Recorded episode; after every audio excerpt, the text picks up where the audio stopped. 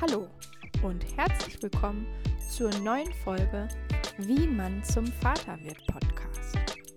In diesem Podcast geht es um Erfahrungen, Eindrücke, Höhen und Tiefen aus der Sicht eines Vaters.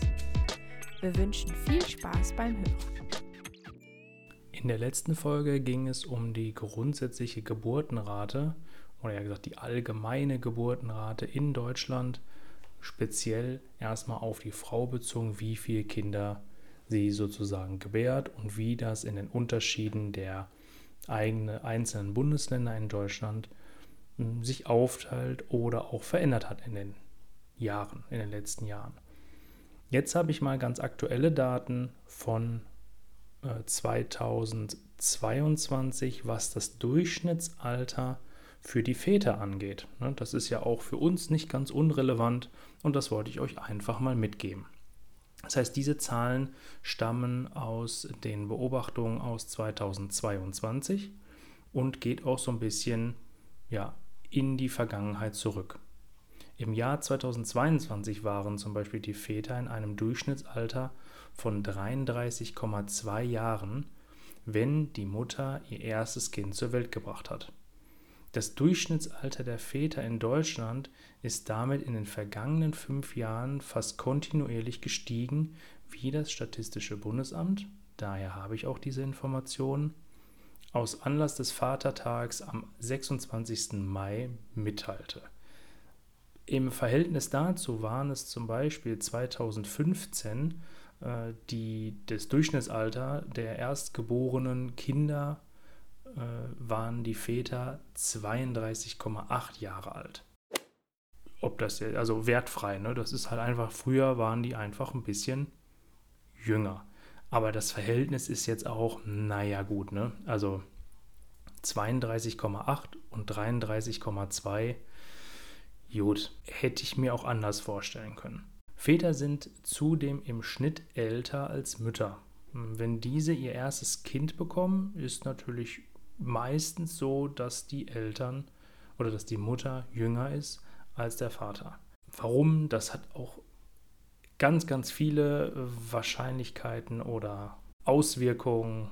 In den meisten Fällen ist es halt so. Bei Mütter erstgeborener Kinder lag das Durchschnittsalter zuletzt bei 30,2 Jahre.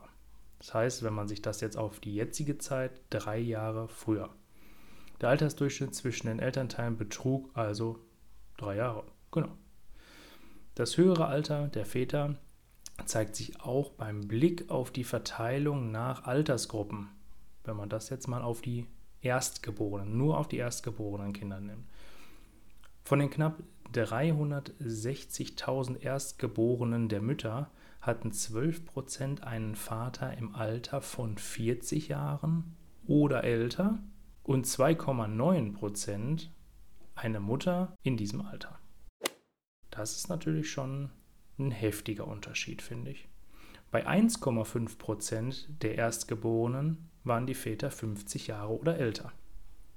Also 1,5 Prozent, naja gut, ja, mit 50 Jahren. Das sind erstmal so Zahlen. Den Unterschied zwischen 40 und älter fand ich schon krass. 12 Prozent der Väter und nur knapp 3% der Mütter. Aber wir sehen ja, im Durchschnitt sind es 33,2, respektive vor 10 Jahren 32,8.